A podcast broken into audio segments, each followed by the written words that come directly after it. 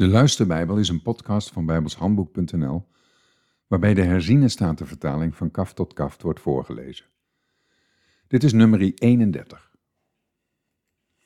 De Heere sprak tot Mozes: Neem voor de Israëlieten wraak op de Midianieten. Daarna zult u met uw voorgeslacht verenigd worden. En Mozes sprak tot het volk: Laten er mannen uit uw midden zich voor de strijd toerusten en zich tegen Midian keren om de wraak van de Heere aan Midian te voltrekken. Van alle stammen van Israël moet u er duizend per stam ten strijde laten trekken. Zo werden er uit de duizenden van Israël duizend per stam geleverd, twaalfduizend toegerust voor de strijd. Mozes liet hen ten strijde trekken, duizend per stam, hen en Pinias, de zoon van Eleazar, de priester, ten strijde met de heilige voorwerpen en de trompetten voor het geschal in zijn hand.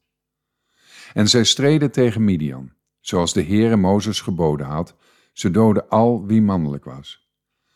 Behalve hen die door hen verslagen waren, doden zij ook de koningen van Midian, Evi, Rekem, Zur, Hur en Reba. De vijf koningen van Midian, ook doden zij Bileam, de zoon van Beor, met het zwaard.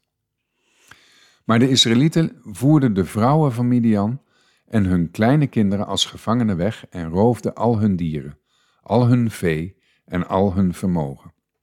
Ook verbrandden zij al hun steden, in hun woongebieden en al hun tentenkampen met vuur. Zij namen heel de buit van alles wat meegenomen kon worden aan mensen en aan dieren, en zij brachten de gevangenen en wat aan buit meegenomen was bij Mozes, bij de priester Eleazar en bij de gemeenschap van de Israëlieten in het kamp, in de vlakte van Moab, aan de Jordaan, ten hoogte van Jericho. Mozes, de priester Eleazar en alle leiders van de gemeenschap gingen buiten het kamp hun tegemoet. Mozes werd erg kwaad op de aanvoerders van het leger, de bevelhebbers van duizend en de bevelhebbers van honderd, die van de krijgsdienst terugkwamen.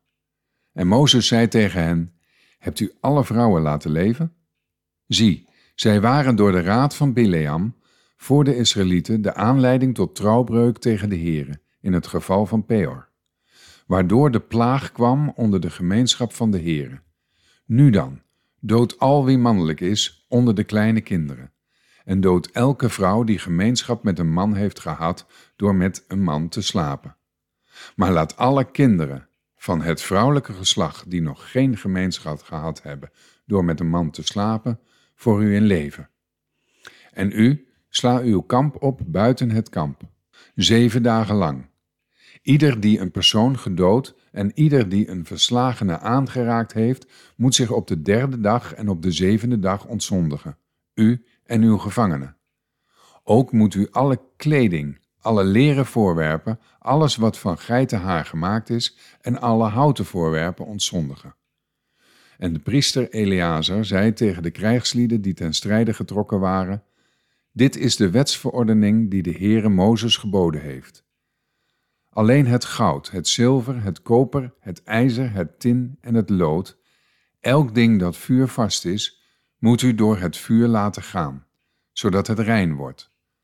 Alleen moet het door het reinigingswater ontzondigd worden. Maar alles wat niet vuurvast is, moet u alleen door het water laten gaan.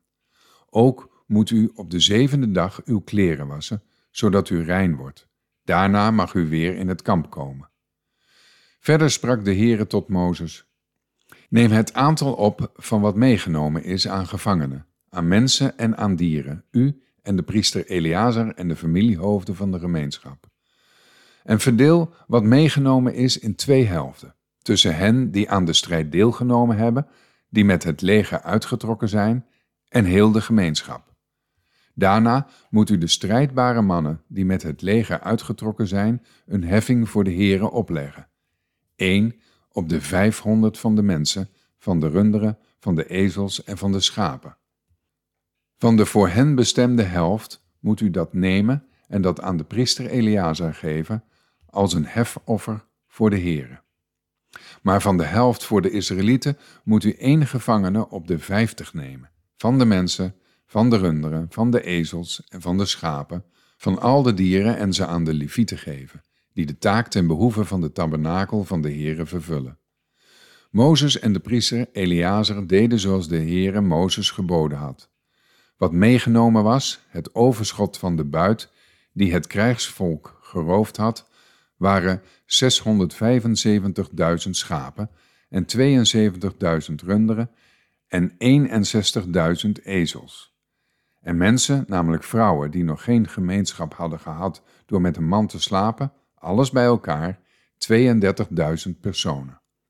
De helft daarvan, namelijk het aandeel van hen die met het leger uitgetrokken waren, was een aantal van 337.500 schapen.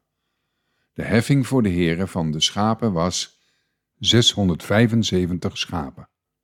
En er waren 36.000 runderen, en de heffing daarvan voor de heren was 72.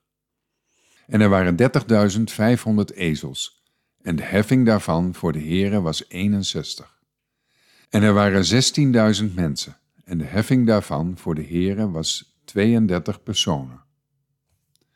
En Mozes gaf de schatting, het hefoffer voor de heren, aan de priester Eleazar, zoals de Heere Mozes geboden had. En van de helft voor de Israëlieten, die Mozes van de mannen die gestreden hadden afgescheiden had, de helft voor de gemeenschap bestond uit 337.500 schapen, 36.000 runden, 30.500 ezels en 16.000 mensen.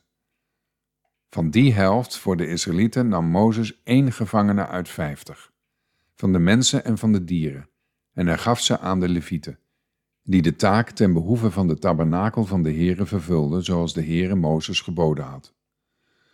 Toen kwamen de aanvoerders van duizenden van het leger, de bevelhebbers van duizend en de bevelhebbers van honderd, naar voren bij Mozes.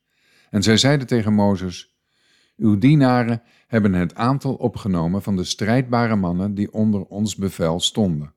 Van ons ontbreekt niet één man. Daarom zullen wij de Heere een offergave brengen, ieder wat hij gevonden heeft, een gouden voorwerp, een ketting, een armband, een ring, een oorring of een halssieraad, om voor ons leven verzoening te doen voor het aangezicht van de Heere.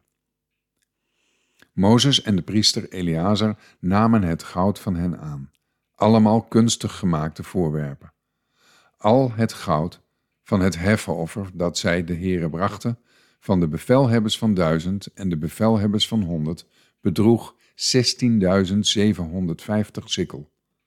De krijgslieden hadden ieder voor zichzelf het nodige geroofd. Zo namen Mozes en de priester Eleazar dat goud aan van de bevelhebbers van duizend en van honderd, en zij brachten het in de tent van ontmoeting voor het aangezicht van de Heere, tot gedachtenis voor de Israëlieten. Tot zover.